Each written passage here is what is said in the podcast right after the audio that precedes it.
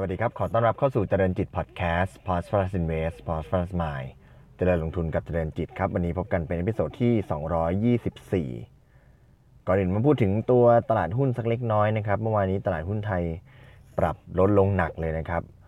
วันปิดหลุด 1,500 จุดด้วยนะครับ ปิดไปที่ 1,496.06 จุดนะครับ ลดลง 18.08%หรือคิดเป็นการลดลง 1.19%นะครับ ในวันจันทร์ที่ 3 กุมภาพันธ์ที่ผ่านมานะครับ ก็ตลาดหุ้นเนี่ยของบ้านเราเนี่ยได้รับผลกระทบหนักๆเลยนะครับ จาก 2 เรื่องนะครับ เรื่องของการแพร่ระบาดของไวรัสโคโรนานะครับ จากประเทศจีนนะครับ แล้วก็เรื่องของความล่าช้าในการผ่านพรบงบประมาณปี 63 นะครับ ก็ทำให้ตลาดหุ้นเนี่ยเจอหลาย ๆ เรื่องกระหน่ำลงมานะครับ เมื่อวานนี้ ดัชนีบ้านเราหลุดพันห้านะครับ ถ้าย้อนไปดูสถิติเนี่ยเมื่อวันที่ 17 มกราคมที่ผ่านมาตอนที่ทางสหรัฐและจีนเนี่ยเขาเซ็นข้อตกลงการค้าเนี่ยดัชนีบ้านเรายังเพิ่งขึ้นไปแตะพันหอยู่เลยนะครับ ผ่านมาไม่ถึง 1 เดือนดี ลงมาหลุดพันห้าอีกครั้งหนึ่งนะครับ ก็ค่อนข้างรุนแรงนะครับการปรับตัวค่อนข้างรุนแรงนักลงทุนน่าจะต้องเข้ามาดูพอร์ตอย่างใกล้ชิดนะครับ แต่ถ้าสำหรับวันนี้นะครับตัวตลาดหุ้นต่างประเทศนะครับ หุ้นดัชนีของจีนนะครับ เมื่อวานนี้วันจันทร์นะครับ เปิดวันแรกของเดือนกุมภาพันธ์แล้วก็เปิดเป็นครั้งแรกหลังจากหยุดต่อเนื่องมาตั้งแต่เทศกาลตรุษจีน 24 กุมภาพันธ์นะครับ ก็ตลาดหุ้นจีนร่วงไปถึง 7%นะครับ ก็ต้องดูว่าจะสามารถฟื้นได้ไหม โดยที่ทางรัฐบาลจีนเนี่ยก็มีการอัดเม็ดเงิน เข้าไปนะครับจำนวนมากนะครับ เพื่อพยุงทั้งตลาดหุ้นแล้วก็ตลาดการเงินนะครับ ในส่วนของตลาดหุ้นสหรัฐเองเมื่อวันศุกร์ที่ผ่านมาปรับลดลงไปถึง 600 จุดนะครับ ก็เมื่อวานนี้ก็ฟื้นขึ้นนะครับ บวกขึ้นมา 140 จุดนะครับ ส่วนที่ทางยุโรปเองก็สถานการณ์ก็เป็นบวกนะครับ หลังจากที่ทางอังกฤษเนี่ยมีมติออกจากสหภาพยุโรป หรือว่า EU เป็นที่เรียบร้อยแล้วเมื่อวันที่ 31 มกราคมเป็นต้นมานะครับ ถ้าดูภาพรวมเนี่ยนอกเหนือจากจีนที่หนักๆแล้วก็มีบ้านเราเนี่ยแหละครับที่ลงหนักนะครับ เพราะว่าบ้านเรานี่เจอหลายเรื่องนะครับ อย่างที่ได้อัปเดตไปใน episode เมื่อวานนี้ก็บ้านเราก็จะเจอเรื่องของการปรับตัวเลขเศรษฐกิจเยอะนะครับ ปัจจัยหลักก็มาจาก 2 เรื่องที่ได้เรียนก็คือเรื่องของไวรัสโคโรนาแล้วก็เรื่องของความล่าช้าในพรบงบประมาณนะครับ ก็ นักลงทุนจะต้องติดตามไปนะครับว่าหลุดพันห้าแล้วจะกลับมายืนได้เร็วมากน้อยขนาดไหนนะครับ แนวพันห้าก็เป็นแนวอีกหนึ่งแนวจิตวิทยาสำคัญของตลาดหุ้นบ้านเรานะครับในส่วนของที่จะอัปเดตวันนี้นะครับเป็นเเรื่องของการประมูล 5G นะครับในเรื่องของการประมูล 5G ก่อนหน้านี้เนี่ยทางกสทชเนี่ยได้เปิดรับให้ผู้ที่สนใจเนี่ยเข้ามา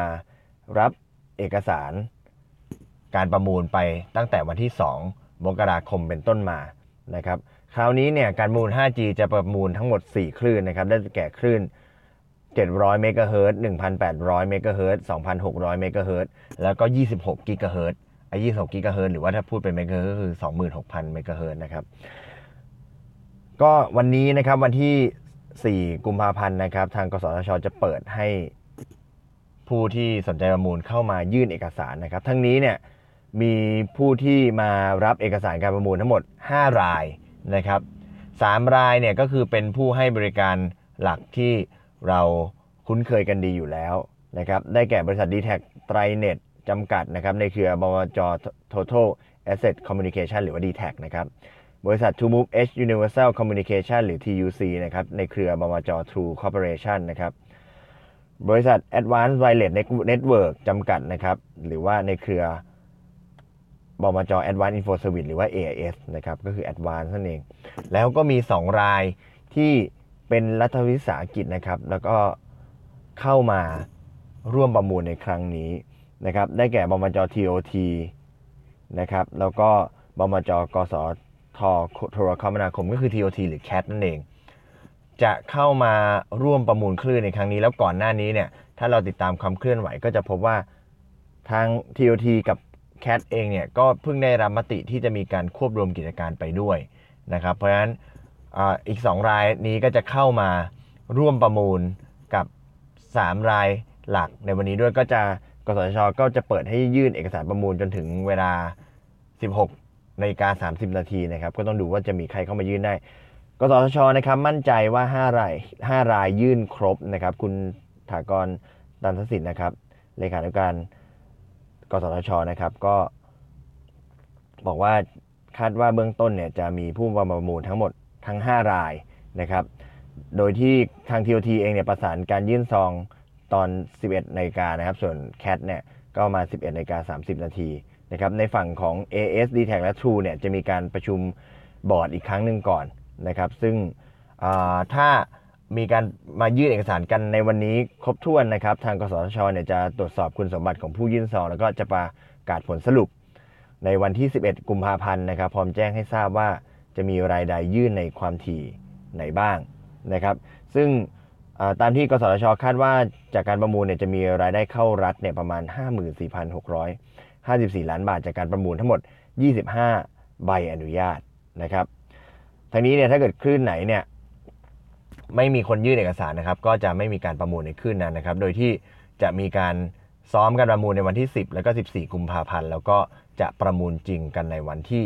16 กุมภาพันธ์นะครับทีนี้การขับเคลื่อน 5G เนี่ยจะคาดว่าจะทำให้เกิดการมูลค่าทางเศรษฐกิจเนี่ยในปี 2563เนี่ยในมูลค่า 177,039 ล้านบาท คิดเป็น 1.02%ของ GDP นะครับ แล้วก็ใน มุมของ d t แทนะครับแหล่งข่าวในวงการโทรคมนาคมกล่าวว่าการยื่นซองประมูล 5G นะครับในใน4ย่านความถี่ดังกล่าวเนี่ยอาจเป็นครั้งแรกที่คุณชารัด เมห์โรทรานะครับประธานเจ้าหน้าที่บริหาร d t แทคนใหม่จะเข้ามายื่นซองด้วยตัวเองนะครับ ซึ่งคุณชารัดเนี่ยเข้ามารับตำแหน่งต่อจากคุณอเล็กซานดราไรช์ซึ่งตัดสินใจลาออกไปเมื่อวันที่ 1 กุมภาพันธ์ที่ผ่านมานะครับทางนี้คุณ ถากรนะครับเลขาธิการกสทช จะยืนยันว่า ผู้ให้บริการทั้ง 5 รายจะเดินทางเข้ามายื่นซองอย่างครบถ้วนนะครับ แต่ทางนี้ก็ต้องขึ้นอยู่กับการประชุมบอร์ดของแต่ละเจ้าด้วย ว่าจะลงมติให้ประมูลหรือไม่โดยเฉพาะ d t แทนะครับเป็นไปได้ว่าอาจจะยื่นซองประมูลไปก่อน เพื่อไม่ทำให้ภาพลักษณ์ของบริษัทเสียหายในสายตาของลูกค้า แล้วก็เรื่องของความเชื่อมั่นมากนัก แต่ว่าในวันที่ 16 กุมภาพันธ์เนี่ยที่เป็นวันประมูลจริงจะสู้ราคาหรือไม่สู้ราคาก็จะเป็นอีกกรณีหนึ่งนะครับ เพราะว่าใน ย่านสี่ย่านความถี่นี้เนี่ยไม่เป็นที่ต้องการของ d t แทนะครับ โดย d t แทอยากจะประมูลขึ้น 3,500 เมกะเฮิรตซ์มากกว่านะครับ มาดูไทม์ไลน์ของการประมูล 5G กันอีกครั้งหนึ่งนะครับ ตั้งแต่วันที่ 27 ธันวาคมที่ผ่านมามีการประกาศลงในราชกิจจานุเบกษาถึงการประมูล 5G นะครับ แล้วก็ 2 มกราเป็นต้นมา มีการเปิดให้ ผู้สนใจมารับเอกสารนะครับวันนี้ 4กุมภาพันธ์จะมีการยื่นเอกสารการประมูลนะครับทั้ง 4 ย่านความถี่ ถ้าขึ้นไหนไม่มีใครเข้ายื่น ก็จะตัดออกจากการประมูลนะครับแล้วก็จะตรวจสอบคุณสมบัติประกาศรายชื่อ ภายในวันที่ 11 กุมภาพันธ์นะครับ10 กุมภาพันธ์ 14 กุมภาพันธ์ทำการ mock auction หรือว่าการประมูลจำลองนะครับแล้วก็วันที่ 16 กุมภาพันธ์จะมีการเคาะราคาประมูล แล้วก็จะออกใบอนุญาตได้ในช่วงปลายเดือนกุมภาพันธ์นะครับ มีนาคมปีนี้ผู้ได้รับใบอนุญาตสามารถเริ่มติดตั้งโครงข่ายนะครับ แล้วก็ตั้งแต่มิถุนาถึงกรกฎาเนี่ยเชื่อว่าจะเปิดให้บริการในพื้นที่ EEC แล้วก็ย่านกลางใจเมืองนะครับ ก็จะนำมาซึ่งการเคลื่อนไหวในกลุ่มหุ้นในกลุ่มที่อยู่ใน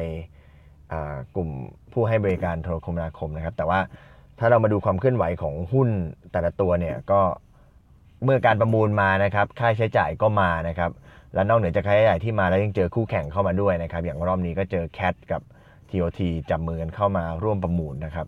ก็นำความกังวลมาถึงหุ้นในกลุ่มผู้ให้บริการมือถือนะครับ เราเห็นตัว True นะครับ ราคาหุ้นจากยู่อยู่เหนือ 5 บาทนะครับ ไหลลงมาเรื่อยๆนะครับ ล่าสุดเมื่อวันจันทร์ที่ 3 กุมภาพันธ์ที่ผ่านมาราคาอยู่แค่ 3 บาท 72 สตางค์เท่านั้นเองนะครับ d t แทนะครับ จากราคา ระดับอยู่เหนือ 60 บาทนะครับ ถอยมาเรื่อยนะครับล่าสุดจันทร์ที่ 3 กุมภาพันธ์อยู่ที่ 44 บาทนะครับแอดวานดูจะเป็นตัวเดียวที่แข็งแกร่งนะครับ ก่อนหน้านี้เนี่ยราคายืนเหนือ 200 มาได้ตลอดนะครับ แต่ก็เพิ่งแต่ก็เพิ่งมาเมื่อวันที่ 30 มกราคมที่ผ่านมาที่เจอข่าวอนุญาโตตุลาการบอกให้จ่ายค่าเสียหายให้กับ TOT ในกรณีข้อพิพาท ค่าชดเชยต่างๆเนี่ยถึง 30,000 ล้านบาทนะครับก็ราคาหุ้นก็ร่วงไป 11 บาทเลยในวันเดียวนะครับราคาล่าสุดอยู่ที่ 205 เมื่อวันที่ 3 กุมภาพันธ์ที่ผ่านมานะครับก็ต้องดูนะครับว่าวันนี้เท่าที่ดูเนี่ยน่าจะยื่นครบกันทุกรายนะครับ แต่ว่าก็ต้องไปดูในมุมของการประมูลในวันที่ 16 กุมภาพันธ์อีกครั้งหนึ่งนะครับ ว่าแต่ละรายนั้นเป็นอย่างไรนะครับ แต่ที่แน่ ๆนะครับ วันรอบนี้น่าจะไม่มีการเข้ามาป่วนนะครับ เพราะว่าแน่นอนแจ๊สก็ไม่ได้เข้ามาร่วมประมูลแล้วนะครับส่วน TOT กับ CAT เนี่ยถ้าย้อนกลับไปดูในมุมของนักวิเคราะห์ที่เคยได้วิเคราะห์ไว้เนี่ยเขาก็มองว่าแม้ว่าแจเอ่อ TOT กับ CAT เนี่ยจะได้คลื่นไปเนี่ยแต่ว่าในแง่ของการบริการเนี่ยก็ยังต้องแข่งขันกับผู้ไม่ให้บริการ 3 รายหลักอยู่ ซึ่งในแง่ของการค้าปลีก ในแง่ของการแข่งขันในแง่ของการตลาด 3 รายเขายัง เชี่ยวชาญมากที่สุดนะครับในขณะที่ก็ต้องจับตาดูเรื่องของ d t แทด้วยว่า มีการเปลี่ยนแปลงผู้บริหารมีการเข้ามาของผู้บริหารใหม่ การเดินหน้าของเรื่องของการประมูล 5G จะเป็นอย่างไรนะครับก็ให้นักลงทุนทุกคนได้ไปติดตามกันตามไทม์ไลน์ที่ได้เอามาอัปเดตให้ฟังในวันนี้นะครับวันนี้ขอบคุณที่ติดตามนะครับแล้วพบกันใหม่ใน episode ถัดไป วันนี้ขอบคุณและสวัสดีครับ